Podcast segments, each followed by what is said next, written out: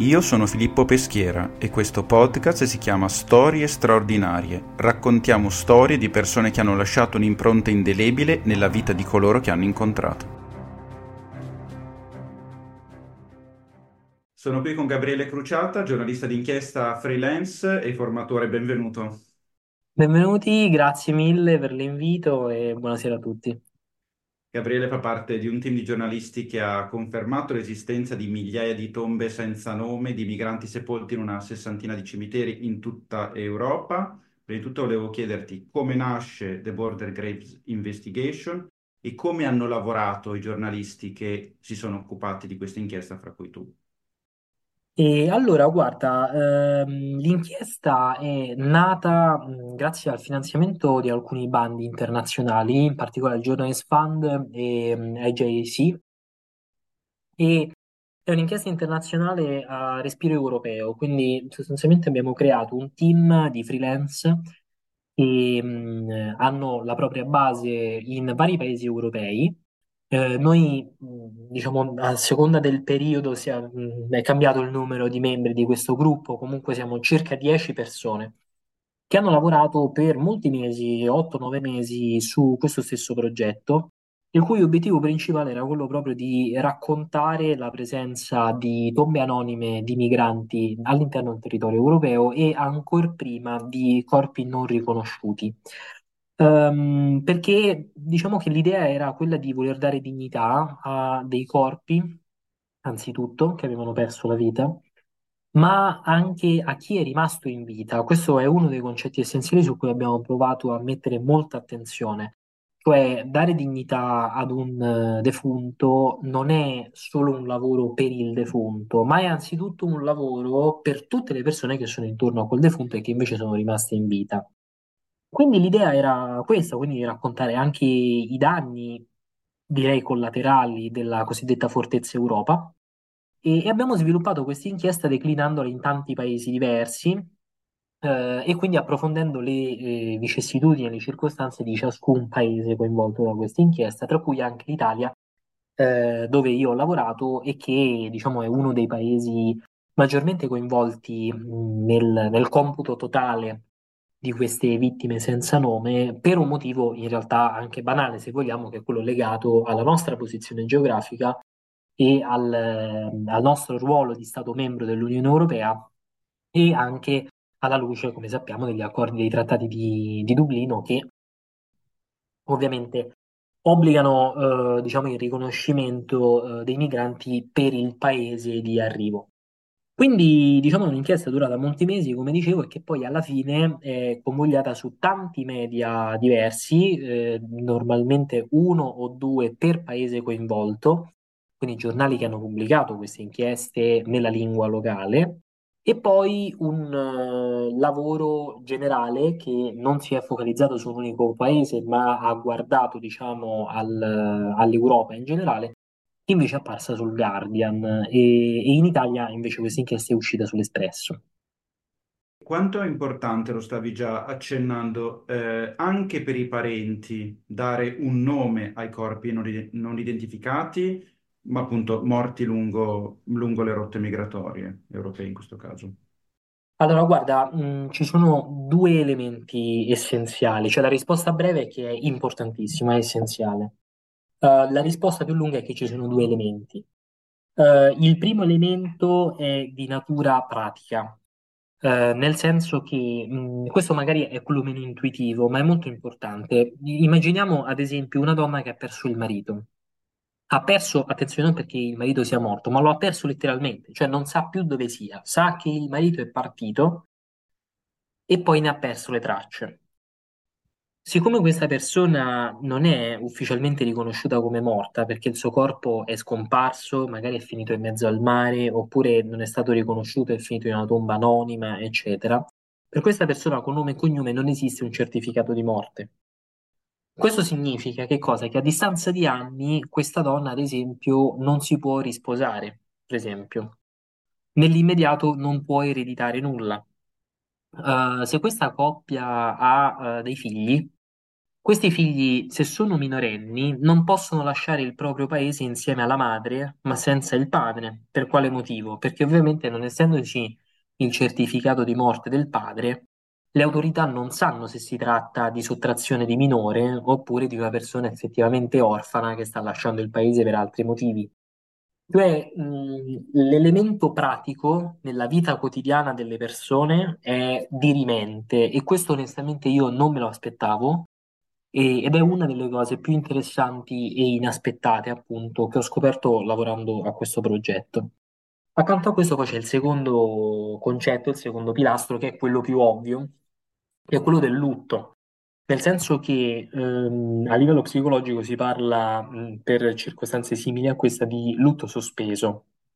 È quella condizione che vive eh, la persona il cui caro mh, è semplicemente sparito, cioè la persona che non sa se piangere una morte oppure se addolorarsi per una sparizione, per no, per un allontanamento volontario o per altri motivi.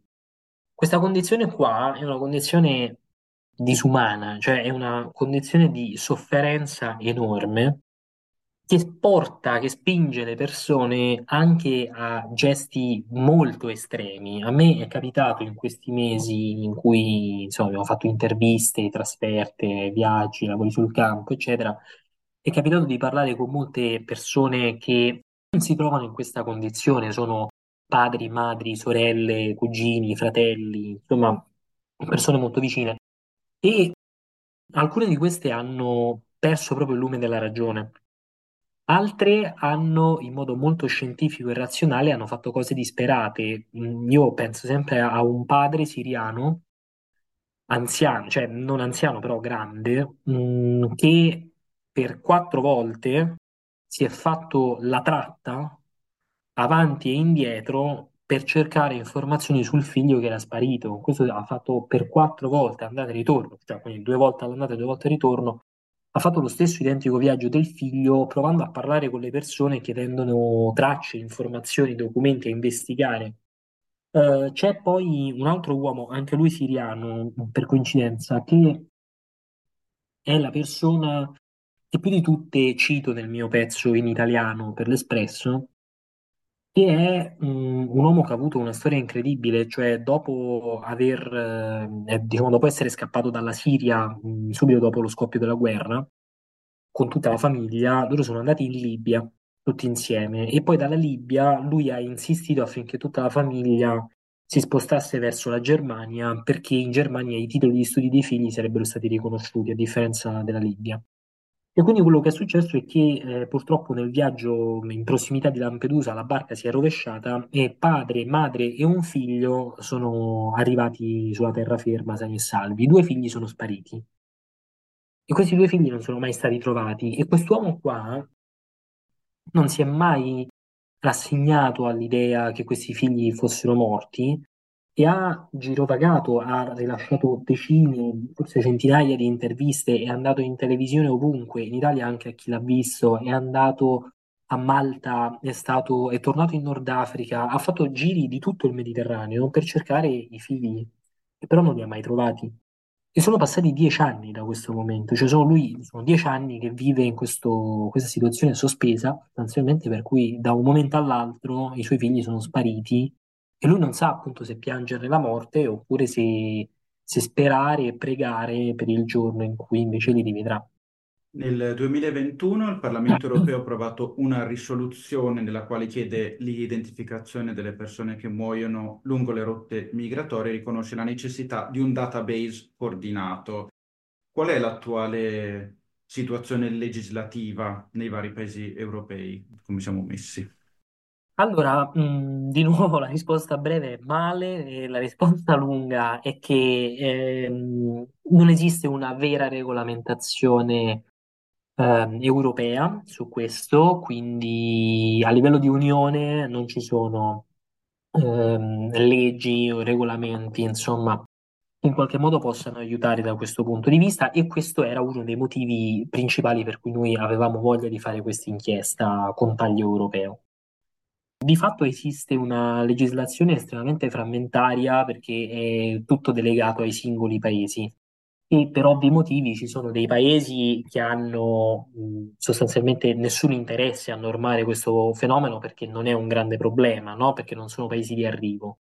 Ci sono altri paesi in cui l'assenza di questa norma o la presenza di norme poco chiare, come succede per esempio in Italia o in Grecia, rappresenta un grosso problema, perché chiaramente sono paesi di grande arrivo. Eh, ho citato Italia e Grecia, ma ovviamente vale lo stesso discorso per la Spagna o per i paesi dei Balcani.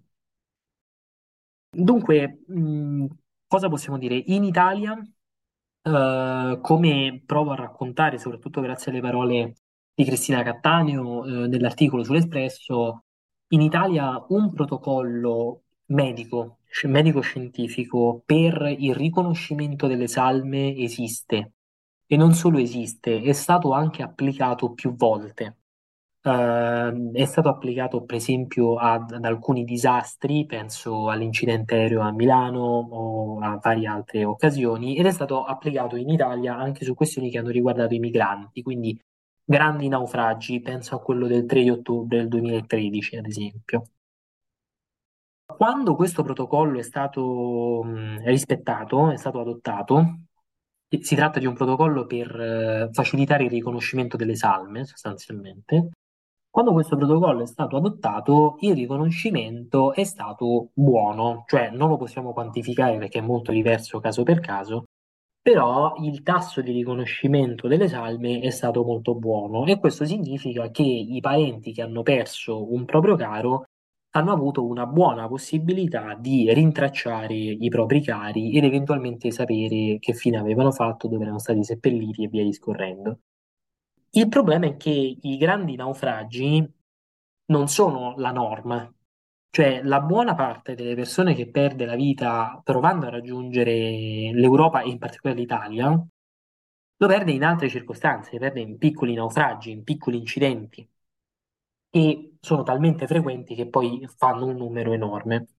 È solo che questo protocollo, per una serie di motivi, in primis il fatto che non è obbligatorio e in secondis il fatto che chi dovrebbe adottare questo protocollo spesso lavora in condizioni di tagli a spesa pubblica, insomma sotto personale, via discorrendo, e alla fine questo protocollo spesso non viene effettuato. Quindi ci sono dei corpi su cui sarebbe molto facile applicare un certo protocollo per facilitare il riconoscimento a cui non viene applicato, e una volta che non è stato applicato il corpo viene seppellito, il parente ha perso praticamente per sempre la possibilità di vedere riconosciuto quel corpo. Tant'è vero che se noi andiamo a vedere i dati eh, di tutte le persone che sono state, eh, cioè di tutti i corpi che sono stati trovati senza vita, la stragrande maggioranza dei corpi che è stato riconosciuto è stato riconosciuto nell'immediatezza del fatto dai propri compagni di viaggio, a testimonianza del fatto che i pochi riconoscimenti sono comunque praticamente tutti avvenuti proprio solo esclusivamente perché era fisicamente presente qualcuno di vivo che lo aveva visto morire, sostanzialmente. Ed è comunque una questione molto complessa, perché tutto questo ruota, tutto il mio discorso ruota intorno alle persone che sono state seppellite in tombe anonime, ma non dobbiamo dimenticarci che eh, a monte i corpi che arrivano o che vengono recuperati sono una piccola percentuale. Non possiamo sapere quanto piccola, ma si stima che sia il dieci, quindici, massimo il venti per cento dei morti totali, perché tutti gli altri finiscono in mare.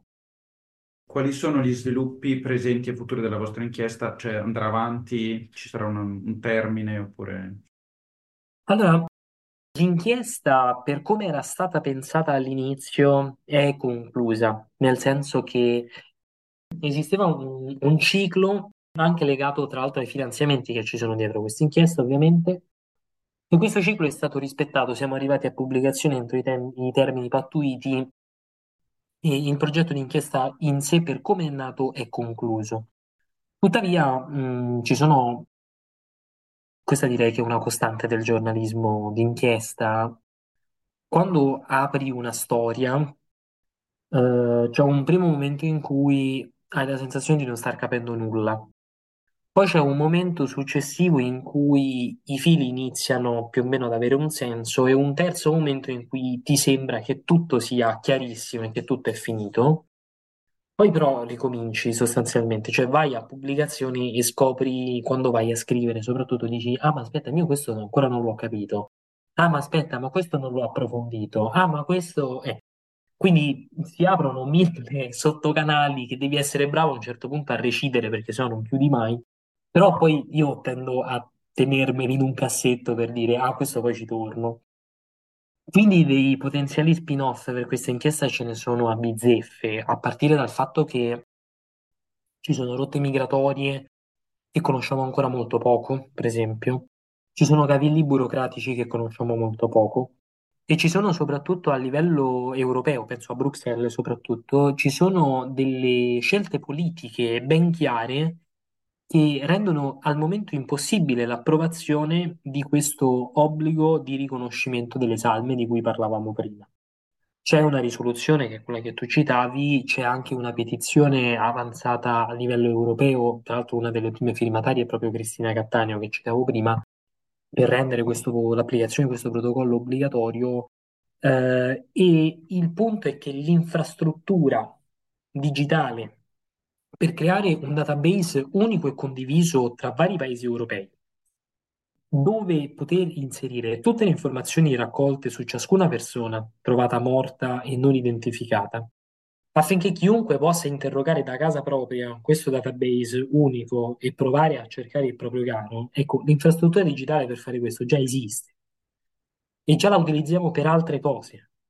Cioè non dobbiamo fare niente sostanzialmente, cioè dobbiamo, da un punto di vista di architettura digitale, dobbiamo creare sostanzialmente una nuova pagina in cui inserire delle informazioni che in parte già abbiamo e in parte possiamo iniziare a raccogliere. E però mh, non serve niente per fare questo, e perché, però, perché non viene fatto allora? È chiaro che è una questione politica, cioè nel senso c'è qualcuno, che insomma è facile immaginare chi sia, a Bruxelles che non ha intenzione di dimostrare che la Fortezza Europa è stato un grande fallimento, anzitutto in termini numerico e poi anche in termini proprio di, di costo umano, diciamo, cioè di vite umane. E quindi, insomma, ecco, eh, ci sono degli spiragli, cioè che, che sono molto più che spiragli per fare eh, degli spin-off. Al momento non è previsto, ma è sicuramente un tema su cui torneremo. Ci sono delle, che tu sappia, delle inchieste su altre rotte migratorie che non siano europee? Non so se tu hai in mente qualcosa. Sì, ci sono delle inchieste che, che ho seguito. Beh, anzitutto c'è una rotta migratoria famosissima, no? Che è quella dal Messico verso gli Stati Uniti.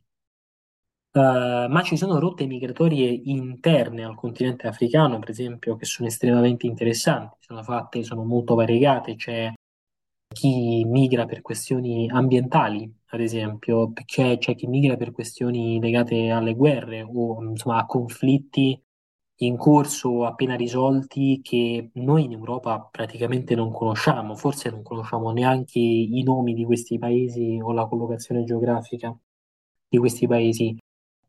Ci sono rotte ovviamente anche a est dell'Europa.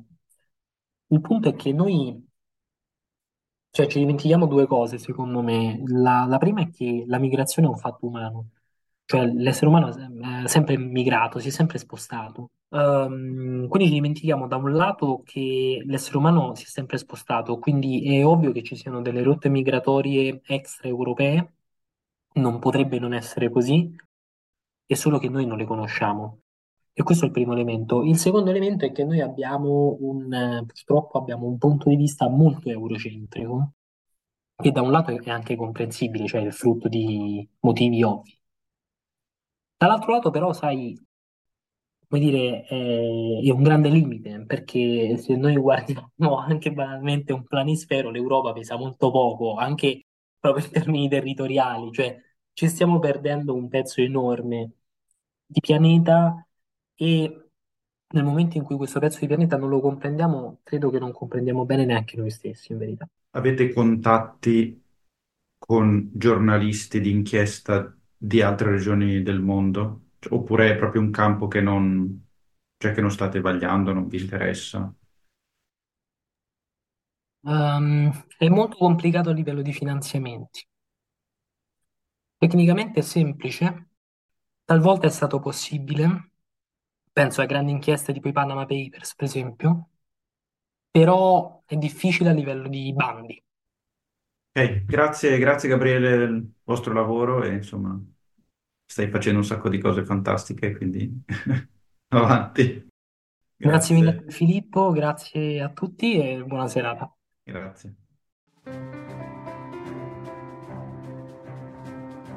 Io sono Filippo Peschiera e questo podcast si chiama Storie straordinarie. Raccontiamo storie di persone che hanno lasciato un'impronta indelebile nella vita di coloro che hanno incontrato.